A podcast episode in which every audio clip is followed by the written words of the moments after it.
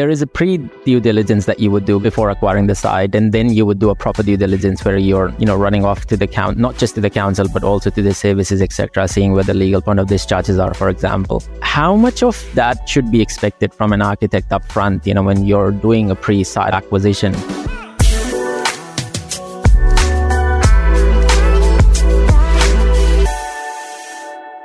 Hello and welcome to another episode of Help Me Buy Property podcast. Today, I have an architect on my podcast. I'll very quickly introduce her, Emma Holmes. Emma Holmes is from We Are Forma, an amazing architect. I've seen, I've seen some of her work, and this is truly inspiring. She's also an influencer, and so you usually don't see an architect and influencer coming in together. So amazing, Emma. Emma, welcome to the show. How are you today, Emma? Hi, thank you so much for having me. I'm great. And talk to me. We Are Forma, you know, what's the story behind that? Yeah. Business names are always a little bit of a funny one, I think. You've kind of just got to feel out something and, and get what comes to you. But I like the idea of the word form, you know, it's so integrated in everything we do in, in the building industry. And I think that we are sort of just got added on at one point in time because I like the idea of the collective. And I think everything we do in the building process is, you know, collaborative, it's part of a team. So um, that's sort of where the name, the origin of the name was from. I think I wanted to be so many strange things, but I've got a mum who works at Bunnings, and then my dad is like the very computer technical kind of sided one. So I got a lot of my sort of computer skills and things from him, and you know, just the maths and all of that stuff. And then I was always playing, doing little DIYs with mum. And eventually in school, graphic design, actually, we had a subject where you got exposed to using ArchiCAD, which I no longer use. I'm a Revit girl now, but ArchiCAD back then, and I started drawing up house plans. And at the time, we were moving from um, Sydney to the Gold Coast, and my parents were building a home, and I was just obsessed with drawing over it and trying to figure out different configurations and yeah, the passion just kind of grew from there. That's amazing. That's amazing. And I've, I've seen that a, a, lot of architects are good drawers, right? You know, they have this this art with the pencil. So it's amazing. It's amazing what you guys do. Now, before we get into the topic today, let's talk about, and so let's take a step back. The topic for today, we are talking about architect versus drafty. Okay. So who's an architect? Who's a drafty? Let's take us through, you know, what does an architect do versus what does a drafty do? Yeah, it's funny to me always that the two kind of exist. Like I always would have just thought somewhere along the line, I'm not sure where that separation happened, but there is the fact that we do have draftees and architects. And me personally, as an architect, that involved, you know, getting certain finishing marks at school. Then you head off to university. I did a four year Bachelor of Design and a one year Masters of Architecture. And then you'd think it'd end there, but it doesn't. Then after that, you kind of do your two years of practical working and like keeping a logbook of your hours to make sure that you've, you know, got all the correct experience in documentation phases, in site visits, and then you pay all this money, go off and do a um, test and an interview and all of these things. And at the end of that, if you're successful, you get registered with the Architects Board in your respective state. So for me, I'm ARBV in Victoria, but that does allow you still to practice in other states as long as you kind of get your registration in those states as well. So you could kind of work Australia wide if the project should take you there. I've certainly done some projects back home up in Queensland because I love Brisbane and the Gold Coast as well.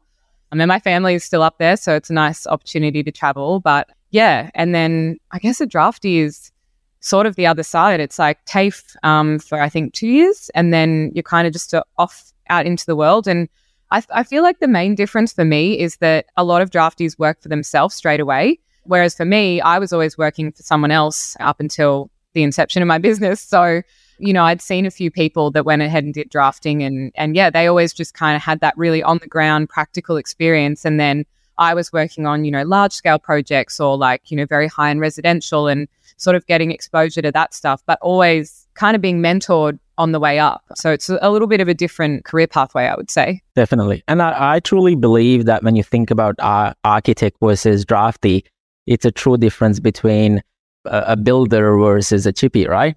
Basically, that's how I see it, right? That, you know, one person is a lot more experienced, you know, they bring a lot more on the table, you know, they understand the res code a lot more in a lot more detail. Whereas Drafty is known for that, you know, gray, shady tax accountant, you know, that would cut corners and encroach and test out various different councils to basically get you what you want to. And, you know, look, I mean, don't no disrespect to any draftees out there. Some of them are really good friend of mine, to be honest. But it's important to understand that you know they both do coexist in in the same ecosystem. And so let's talk about a bit about the benefits of using each one of them. And let's kick off from an architect side of things. So you know you've talked about experience. You know how much experience does an architect bring compared to a drafty you know to a particular deal? Yeah i mean it's again, it's hard to say because it's sort of individually focused. So, I mean, you could have some really exceptional design focused um, draftees, and then you could have some architects that are kind of just doing pretty stock standard stuff as well. But in my experience, the way that I think a service based provider should be able to explain it is I always say builders build, draftees draft, and architects design. And that's kind of the easiest summary I can give in terms of what you might be looking for because it's not to say that you know you always need an architect on your project. Maybe if it's something really simplistic then you could easily just go with the drafty. They're going to get you you know your plans and and everything approved because they go through that process on a regular basis. Whereas for me when clients come to me it may be a really aspirational um, investor project where they want to do something really beautiful. For example i've got some townhouses at the moment and they want to do something special. Like they want to elevate their own profile as a developer, but they also want to be providing stock into the marketplace that is really going to attract a higher price point um, and also a little bit more of a sophisticated buyer. So then we kind of go into you know the real design phase of we're not just putting you know a powder room near the entry and a little study whacked in a corner we're thinking about what is the view to the yard what's the amenity of that space what's the connection throughout the house and you know, as a result, like how are we getting the best result for the occupant, whether they be a renter or a purchaser in the end? And yeah, just kind of spending a lot more time researching, you know, materials, design, um, even like glazing types and things, and and sort of always learning and, and kind of keeping on that forefront of what is possible. It's it's very true. I mean, if you think about this, uh, you would see named architects and architectural designs as to okay that you know this house is you know designed by a particular architect X, Y, and Z, right? Whereas you don't see named draftees, right? You don't see oh this house has been you know designed by or you shouldn't whether it's designed or drafted by this this named drafty, right? So it's a it's a very sort of black and white comparison in a lot of these things when you are trying to create a home. An architect would bring in that special lens to a lot of these things versus a drafty where it's a cookie cutter approach. It's about, you know, fitting in. It's about getting the yield. And so, of course, you know, there is a big price difference between the two as well, right? You know, while we're talking about creativity, while we're talking about knowledge, you know, how much can they differ when you talk about pricing? I mean, sometimes it could potentially be double. It just really depends on, you know, the depth of the the offering and, and where you're trying to take it. So if it's someone's individual home, and eh, especially if it sits up the high end, it might be a percentage based fee on the construction price. So you can really start to see it kind of creep up a lot if someone is doing a lot of specific inclusions because the more really niche or one off kind of things there are, then the more drawings we have to do to really explain that to the builder. And that's kind of where you're leaning on an architect to be able to do that because that's what we love. You know, we'll spend hours and hours doing research and development and testing and trying and you know, meeting with material suppliers or like a precast um, company and like all of these different little things that it's kind of not visible on the outside. And I think that's why people can struggle with the the price sometimes because they just kind of get handed a plan or a pack of drawings or a render and they can sort of struggle to see the value without understanding like it's like the little you know iceberg picture when it's underwater and it's like there's a lot more to it than the little tip that you're seeing on the top Yes. And look, I mean, my experience with the drafty versus architect has always been that a drafty never uh, envisions the true scope of work, you know, because they don't realize the amount of effort that it's going to require. And so while at face value, you know, they might be sometimes cheaper, you know, as they start adding costs, they realize, oh, sure, you know, we need to do this and we need to do this and we need to do, do, do that. And, you know, the time that is wasted in, you know, going back and forth with a drafty versus an architect is something that people don't put a lot of value to, right? You know, I've used architect where, you know, you explain them once and they come up with a better design than what you were thinking in the head. And then, you know, same experience with an uh, with a drafty, you sit with them, you explain them once and they call you 10 times and then they still bring in a design which is crap. And then you're going back and forth, back and forth, you know, trying to figure out as to how to massage it. And it's it's an interesting sort of dilemma, right? Because I always say this when you look at the blank canvas of a land with no house on it, you know, the first design is an anchor point, right? You know, as soon as you put a first design, then everything happens within those four walls, right? People are like, oh, move this here, move this there, move this there. And so all of a sudden, you come up with this you know, Frankensteinian design, be like, well, this is why, wait a minute, let me step away from this and think about this. And I think that's where architects provide a lot more value. You know, they are always holistic in their experience and thinking. They're not just moving things around for the sake of moving things around. You know, they're creating that, you know, that mood uh, when you think about, you know, entering into the house and how it's going to feel and what is the wow. And, you know, all of these things definitely come into the space. Mm-hmm, absolutely. What about the speed? You know, do you think architects are a lot a, a bit slower than the, the, the draftees? Oh, look, I think there's a little bit of a misconception out there sometimes that, like, oh my lord, they're taking weeks and weeks to do this thing, and oh, we've already seen the plan, and like, it looks good to me, let's go. And it's like, we we love what we do. Like, I, I really, really love investigating. Like you say, where's the window, and specifically, what size is it, and you know, what height, and what's it look like, and how's that going to, you know, align with the sight line through the house to the backyard from that those sort of connection points. So I, I mean, I do think it probably takes a little bit longer, but again, it's it's it's one of those like you get what you pay for. Like you are paying to go on that journey and and be a part of that process, and those those sort of back and forths as well. You know, the workshops along the way is probably the thing that I see is missing uh, sometimes with the draftee because people just get they give a brief and they just get handed a plan and they're like, well, yep, I guess I did ask for four bedrooms and like there they are, you know. And whereas for me, I'm like, okay, like here's option A, option B, option C. Like this is what I think is really good for, you know, the kids area. But then I had this thought for the master room. And you really kind of invite the you the person, you know, the client to like come on that journey with you. And it's like, tell me how you're going to use the space. And then that's probably why the speed, you know, is a little bit slower in some of those phases because we're very research heavy and we're very documentation heavy. That's true. That's true. And look, I mean, my experience is that I believe that architects are perfectionists. And so they almost take insult, you know, when, you know, it's their design being questioned or, you know, because they've put in so much effort in there. And look, there is nothing wrong with that. There's nothing wrong being a perfectionist because you're trying to bring out that perfect product, you know, that ticks all the boxes, right? I think from a developer's perspective, time is money because uh, the more they wait, the more money that they're losing. You know, from their perspective, you know, let's just roll this out. Let's just move on from an owner occupier perspective, I can understand that they're emotionally attached to a lot of these things. You know, there is that good balance that you, you know, we need to create between, you know, how much time should we spend on a particular design. I'll, I'll share this one example. And this is, this is a very funny example. This architect, amazing guy that I've worked with in the past. And we would, uh, we were doing f- uh, four townhouses design, you know, slightly upmarket design. And so he pitched four different designs to me.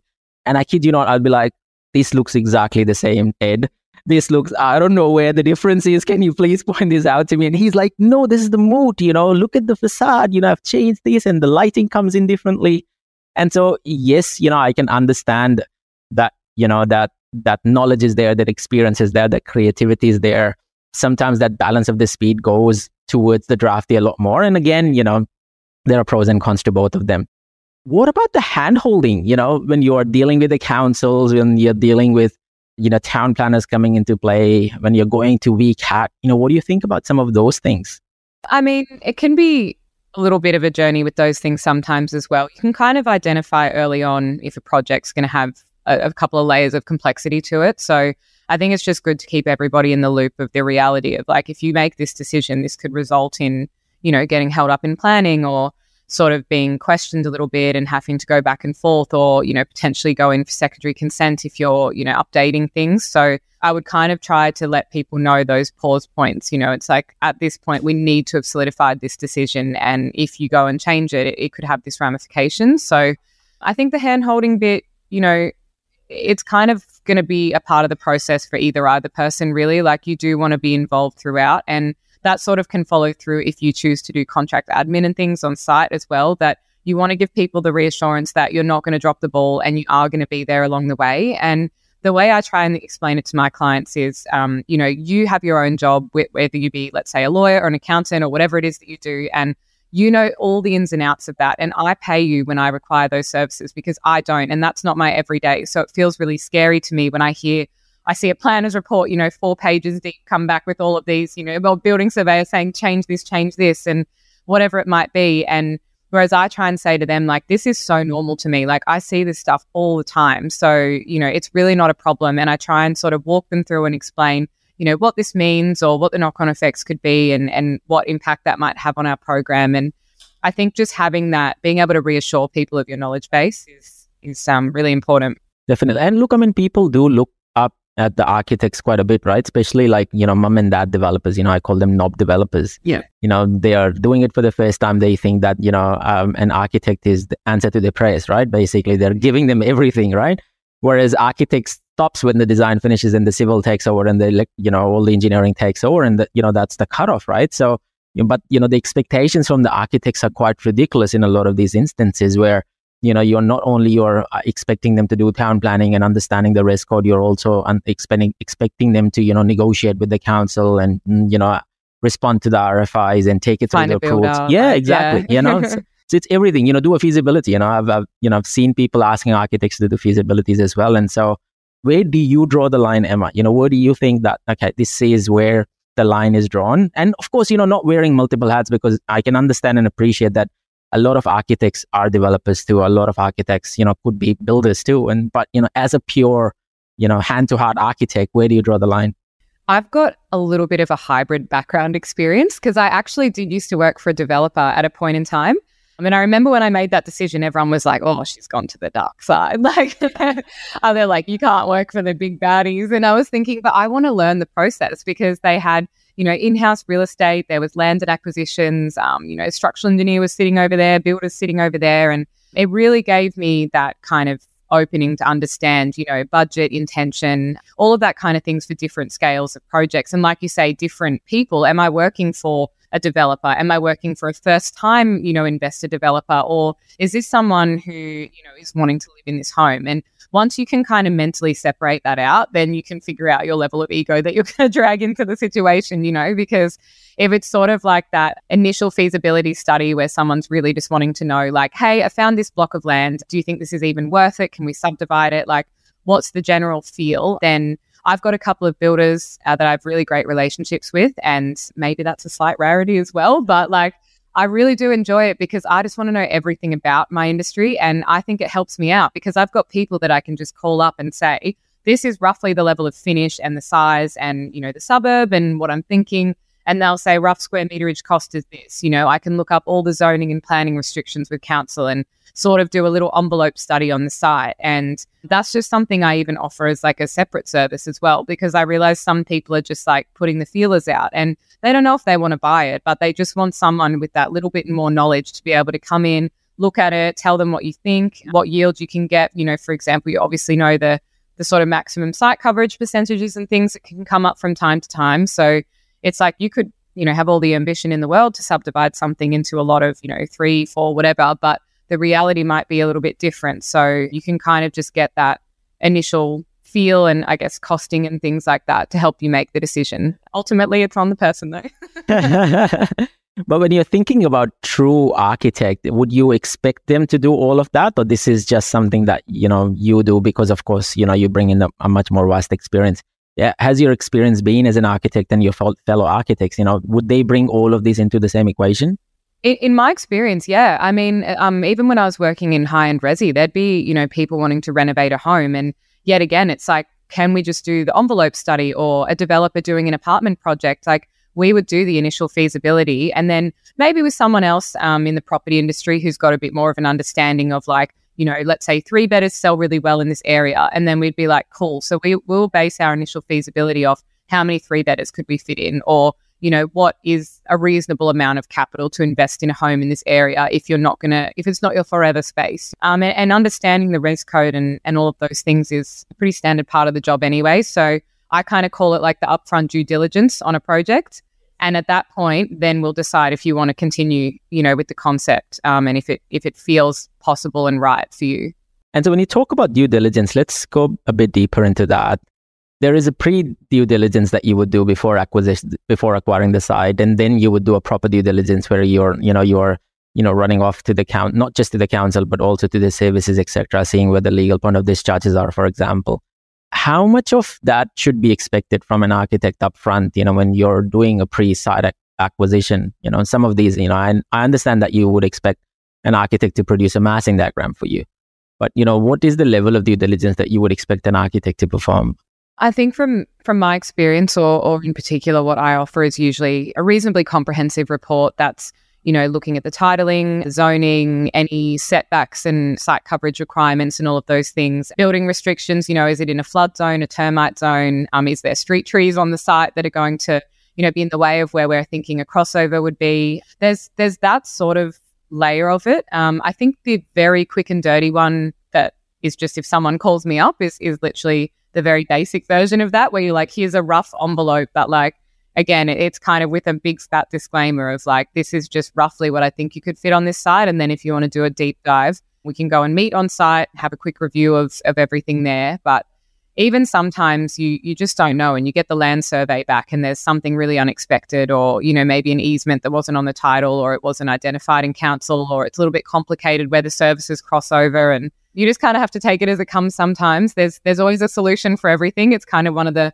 the fun and frustrating parts of this industry is like working with other services consultants like a civil or someone who is really specialized and can kind of you know again that's their that's their daily bread and butter like they get it. And i always say to encourage the clients like get the right people on your team as early as possible. Yes yes 100% and i t- completely agree. I think you know the right architect the right structural engineer and getting the builder involved up front you know does wonders for you because you realize um, you are fine tuning the you know cost from upfront perspective as well. You're understanding the civils a lot better.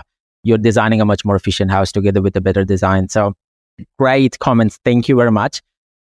One last thing, and this is more in relation to the town planning side of things. How do you differ? Uh, and people have this confusion. People don't understand town planners at all. You know, who are town planners and how do they differ from architects?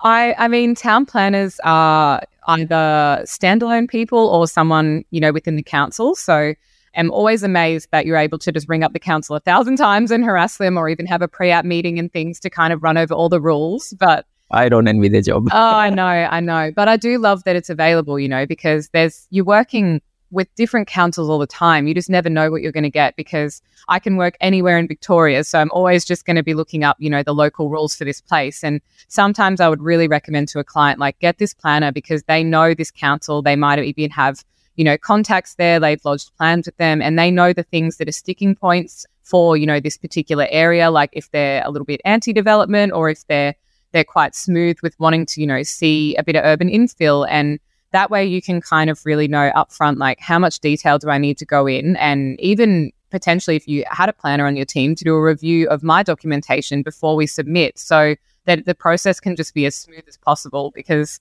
you know we're already locked into those you know time frames of like 90 days or whatever it is that they're going to take to get back to you and the last thing you want is to have missed a note or you know, misinterpreted something. And there's a lot to know as an architect. There is just an abundance of knowledge that you need to know everything all the time. And, and sometimes it's honestly just not possible. And you're better off having a planner to say, right, this is, you know, X, Y, and Z for this location and all of the things that you should be yeah. considering. And there are certain sort of, um, I call them landmines, you know, that, you know, the council's sort of own records would have them there or, or in their own sort of res code, not the statewide res code, but you know each council has their own statutory policies that they would follow, and so local town planner does wonders. You know when you're you know dealing with some of these issues as well.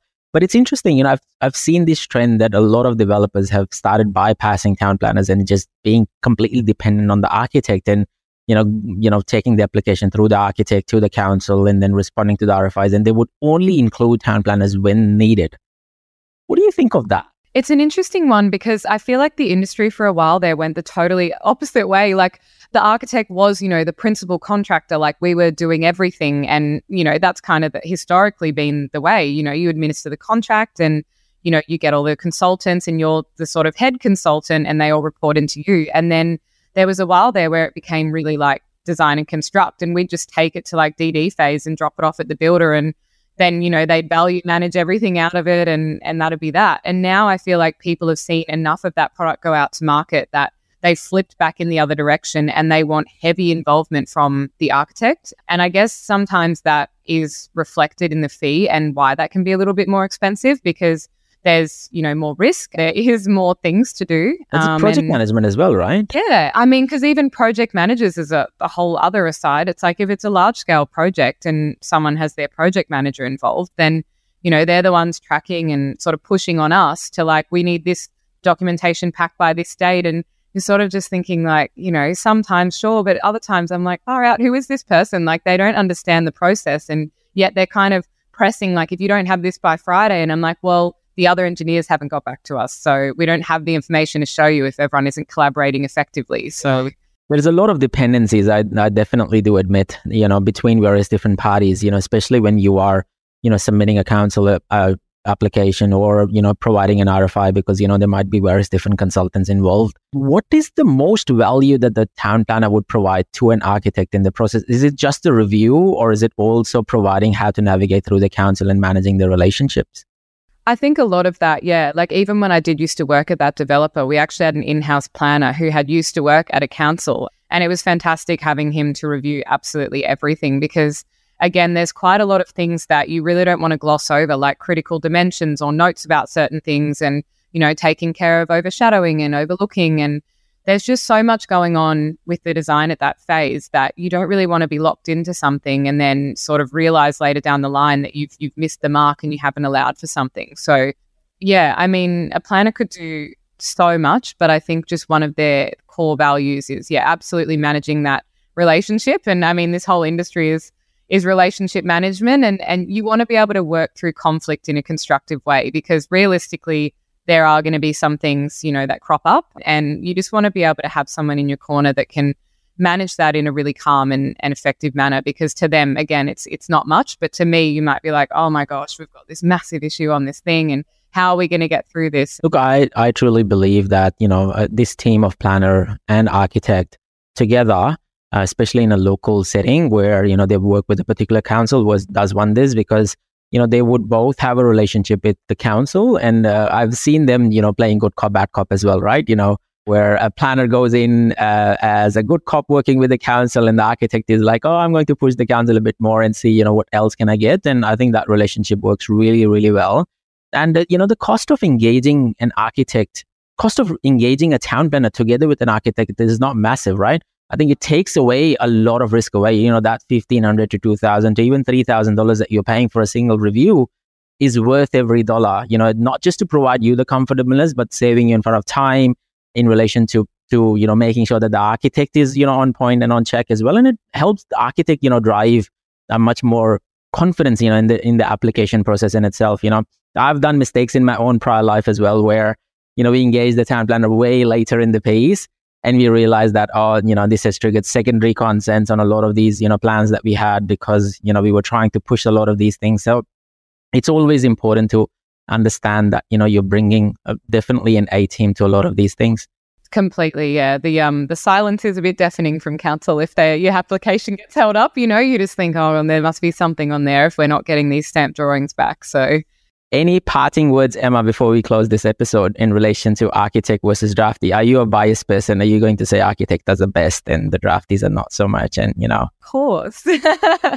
Look, I mean, I studied for a reason and, and I really do love what I do. Um, I think, again, there's there's someone out there for everybody. Um, and it's just about finding the right fit and the right person for your project. But I always welcome those kind of conversations. And I sort of have, you know, a little booking system on my site where people can just jump in for 15, 20 minute chat. And I'm like, just come and chat to me, see if it works for you, what the offering would be. Ask all of those questions that, you know, it's like there's no stupid questions. It's like if you are wondering what the good fit is for you and and if you think you might want an architect, then don't be afraid of those kind of misconceptions around the pricing because you you might be really surprised and especially if you kind of think of those spaces that you walk into, there is, in my opinion, a pretty vast difference between walking into a home that's just been drafted versus walking into a beautiful architecturally designed home with everything considered. You know, it just has a totally different feel to me. 100%. Look, I mean, very well, you know, summarize this. I think, you know, the difference between an architect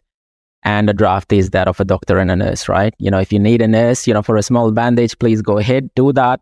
You know, if you are going to get a surgery done, please don't go out and reach out to a nurse. And so, you know, that differential is definitely there. Thank you on coming to the podcast today. This was a lovely conversation.